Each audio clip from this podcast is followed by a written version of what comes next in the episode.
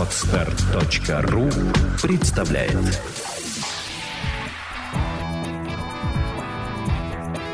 Александра и Андрей Капецки в лучшем психологическом подкасте «Психология, мифы и реальность».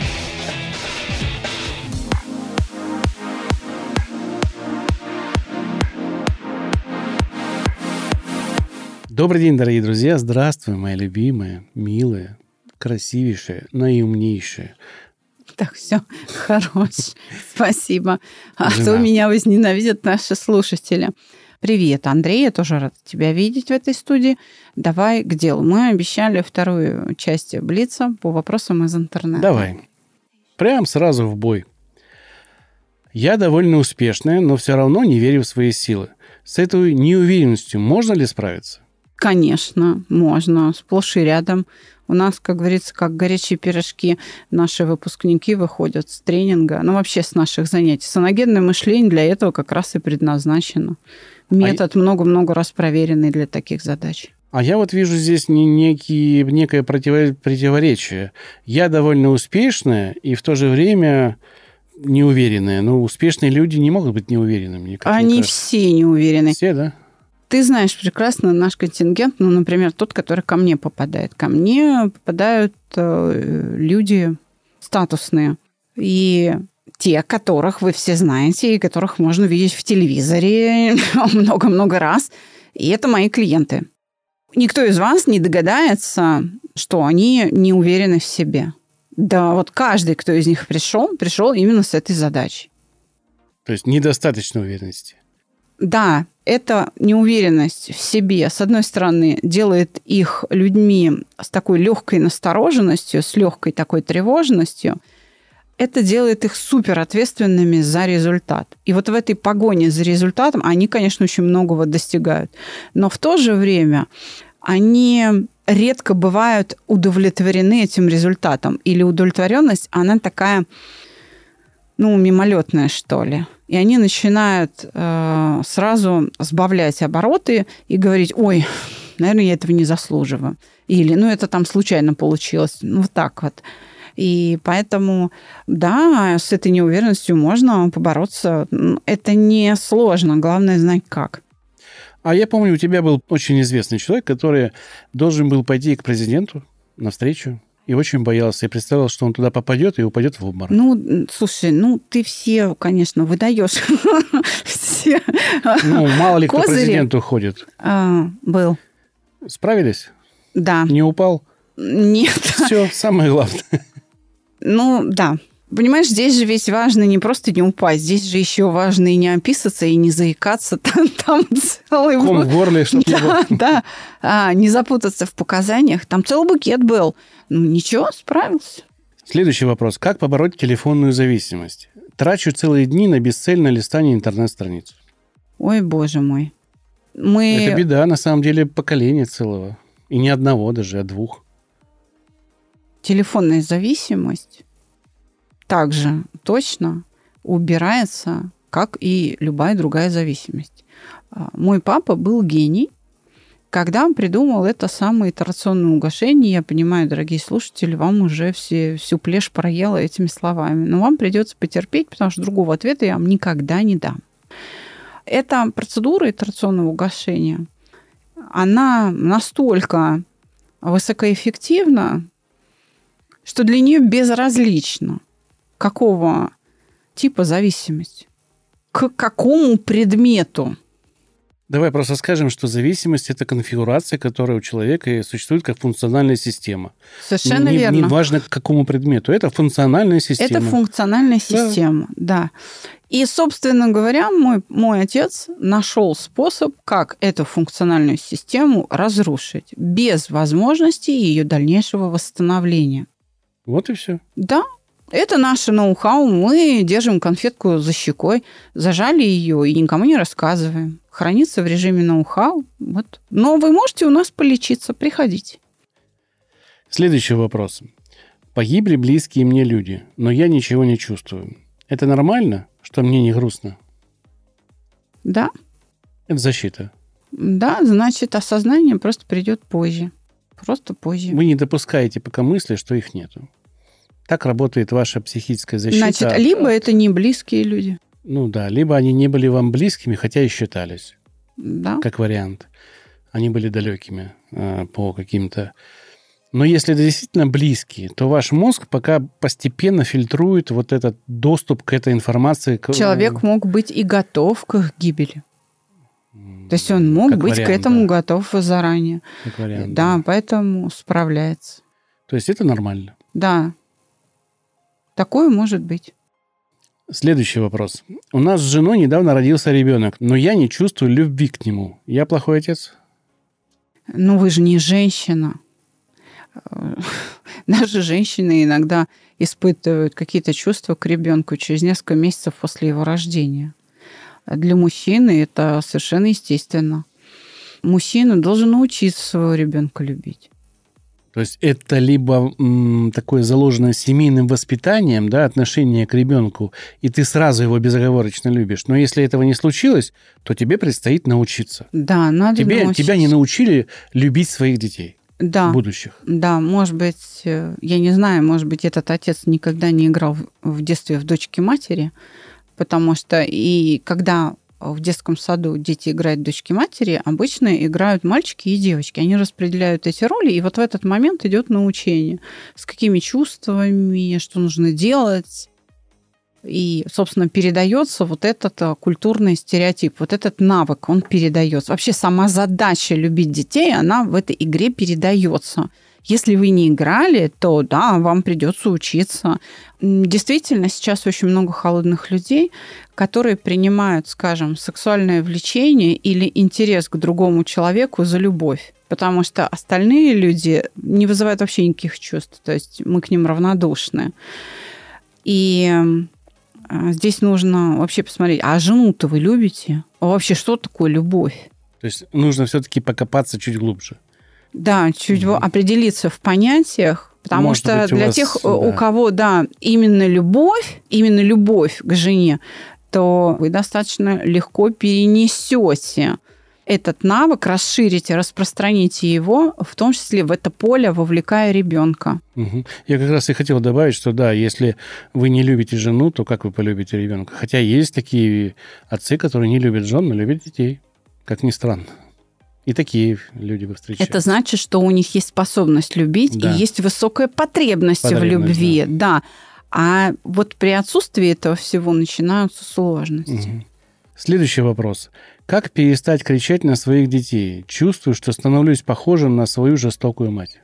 ну, латентное научение, то есть скрытое, никто не отменял. Поэтому, а на кого же еще быть похожим? Потому что другого-то образца не было. Вы же росли с этой матерью, не с какой-то другой. Значит, вот вы усвоили. Просто сложилась ситуация, при которой вы обнаружили, что, оказывается, это все поведение уже заготовлено. Но ваша жестокая мать – это человек обидчивый. Поэтому как перестать раздражаться и кричать на своих детей? Уменьшить ожидания к ним. А, Вас истощает обида. Обида – это невыполненные ожидания. И ваши крики – это крики от боли. От боли из-за невыполненных ожиданий. Это ребенок сделал не так, тут не сделал, здесь не послушался. Тут, в общем, он какой-то не такой, он не соответствует вашим ожиданиям к нему. Так чтобы он им соответствовал, вы должны его научить. Это ж ваша родительская функция. Если вы ребенку не объясните, как надо, а просто будете орать, он просто будет думать, что вы жестокая, тупая, или там жестокий и тупой, и на этом все. Вы просто его будете мучить. И самое страшное, самое страшное, что ваши дети, смотря на вас, могут стать такими же. Так а, это по наследству Конечно. передаваемое, ну, по наследству в Конечно. кавычках, то есть это латентное научение, которое передает Так культуру семьи. Та мысль, которая может вас остановить. Что не Да. хочу, чтобы дети были такими же, как я. И Тогда надо к себе воспитывайте да, себя. себя У нас, кстати, через одного таких э, мамочек и папочек на тренинге «Шаг к себе». Вот с этой задачей очень часто приходят а, женщины, у которых э, там один, два ребенка, три ребенка, и говорят, я с таким желанием рожала этих детей, а теперь просто не могу вообще, ненавижу. А Это истощение, и это обидчивость. Приходите, мы все исправим. Следующий вопрос. Я часто по разным причинам нарушаю данные сыну обещания. Это как-то отразится на его психике? Это отразится не на психике, это отразится на ваших отношениях. Психика – это... Ну, что такое психика? Это отношение к жизни, наверное, да? Нет, Нет? но, скажем так, это способность, а, наверное, еще никто не дал определение психики, но можно, наверное, по аналогии с концептуалистами, которые определили мышление, а мышление – это одна из функций психических. Они определили мышление как способность сознания управлять динамикой своих состояний. Поэтому вот а, как определить, исходя из этого, психику, наверное, тоже как какую-то способность. Вот на эту способность э, ваше вранье, ваш обман, ваша недобросовестность никак не повлияет. А на отношение ребенка к вам повлияет. Вы стремительно теряете авторитет. И когда через некоторое время ваш ребенок перестанет подчиняться, будет к вам высокомерен, ну и так далее, и так далее, а может быть даже жесток, не надо удивляться. Вы пожинаете плоды своего, в общем-то, поведения. И как в предыдущем ответе на предыдущий вопрос, ваш сын может стать точно таким же, не выполняющим обещания членом семьи, мужем или женой. Ну, а может идти от противного и стать чересчур Да, требовательным да, и придирчивым. А так это одинаково плохо. Плохо, конечно, да. Следующий вопрос. Меня мучают сны, в которых я изменяю своему мужу. Это тревожный звонок или такое бывает у каждого? Это сексуальные фантазии. Но я бы так сказала. Э, Здесь, наверное, к юнгианскому психоаналитику надо обратиться. Они вот сновидениями занимаются. И, кстати, очень успешно их интерпретируют.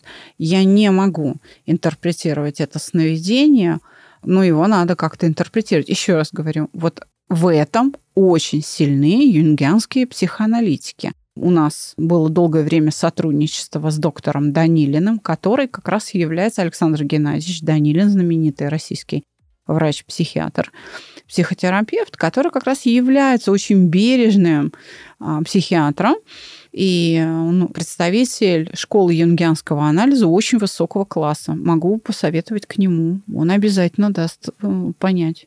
Я не юнгианский психоаналитик, но могу сказать следующее, что здесь не раскрыт вопрос с точки зрения, люблю ли я своего мужа, не люблю, богатая у меня сексуальная с ним жизнь, не богатая, был ли у меня опыт с другими мужчинами, не был ли. Все это влияет на ответ, потому что из этого можно уже что-то сложить. Вот так просто ответить на этот вопрос не получится. Потому что если у вас опыта не было, вам, наверное, хочется пережить его этот опыт, и вы его переживаете во сне. Если у вас секса мало с мужем, ну, значит, это просто ну, или мало. он, или он пресный. Да, или он, да. Вот вам хочется более богатых каких-то ощущений, которые вам не дает муж. Ну, еще раз говорю. Здесь ну, нужно Если все это полный. есть, если все это есть, и вы счастливы, и все хорошо, к юнгианскому Тогда это да, психоаналитику. наверное, туда. Следующий вопрос. Я не хочу вообще никогда выходить замуж. Это нормально? И нормально ли не хотеть детей? Женщины созданы для того, чтобы продлевать род человеческий. Мы оснащены всем необходимым для обеспечения этой функции в масштабах человечества. Поэтому с точки зрения биологии это ненормально. Вы будете отбракованы и как бы не пройдете эволюционный отбор. Все, на этом game over. Ваш род прервется. Ну, ваша вот эта ветка, линия прервется.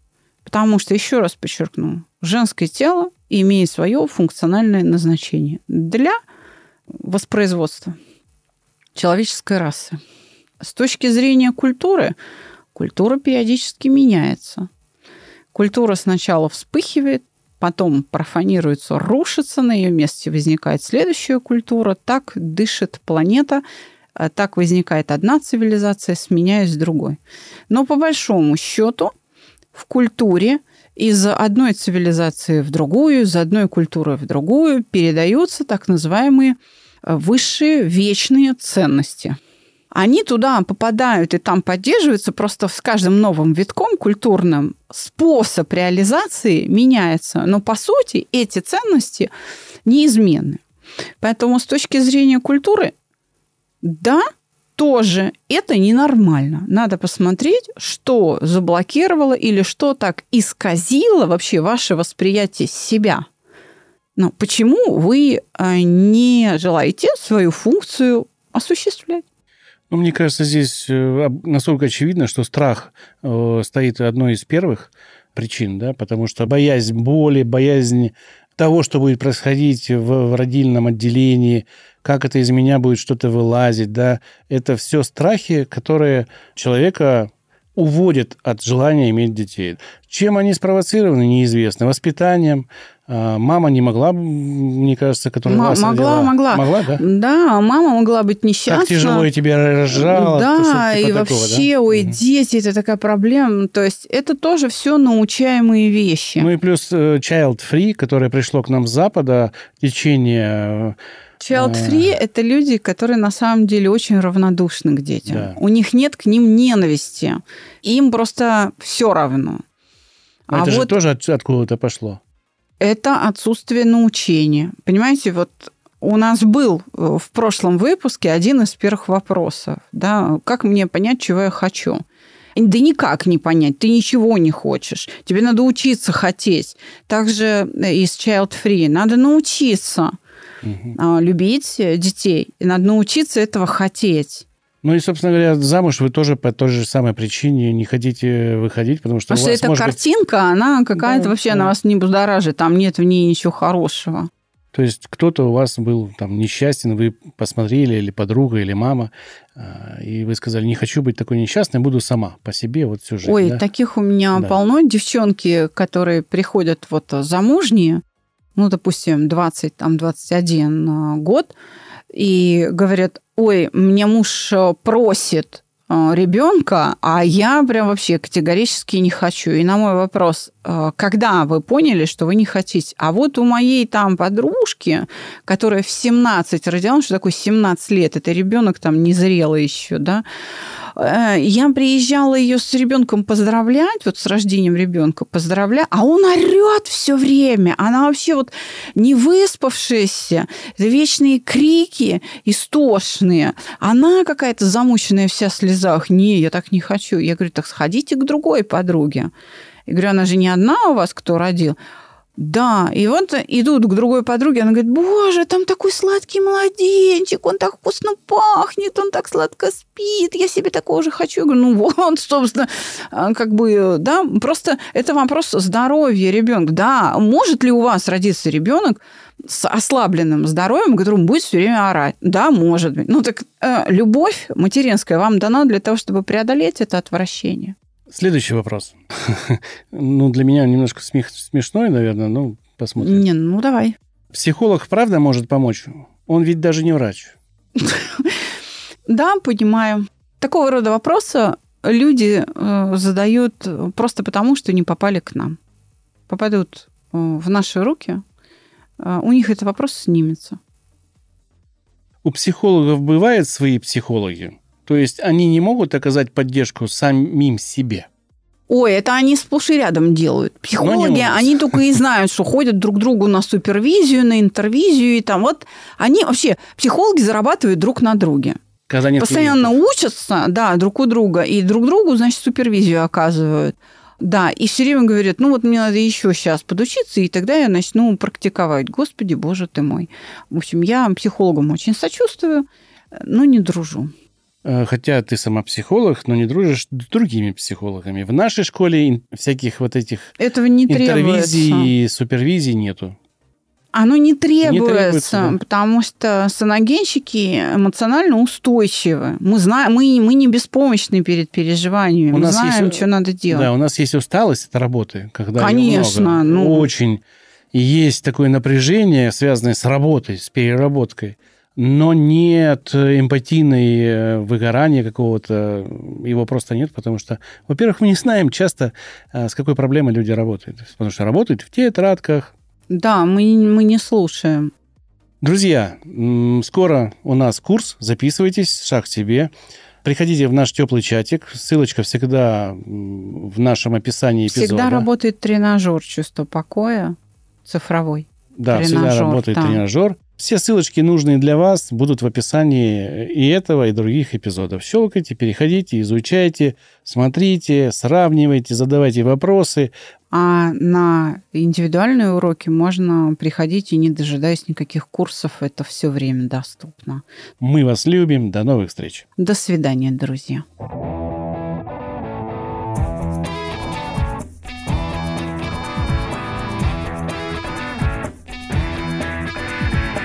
Психология, мифы и реальность. Слушайте каждый понедельник и четверг.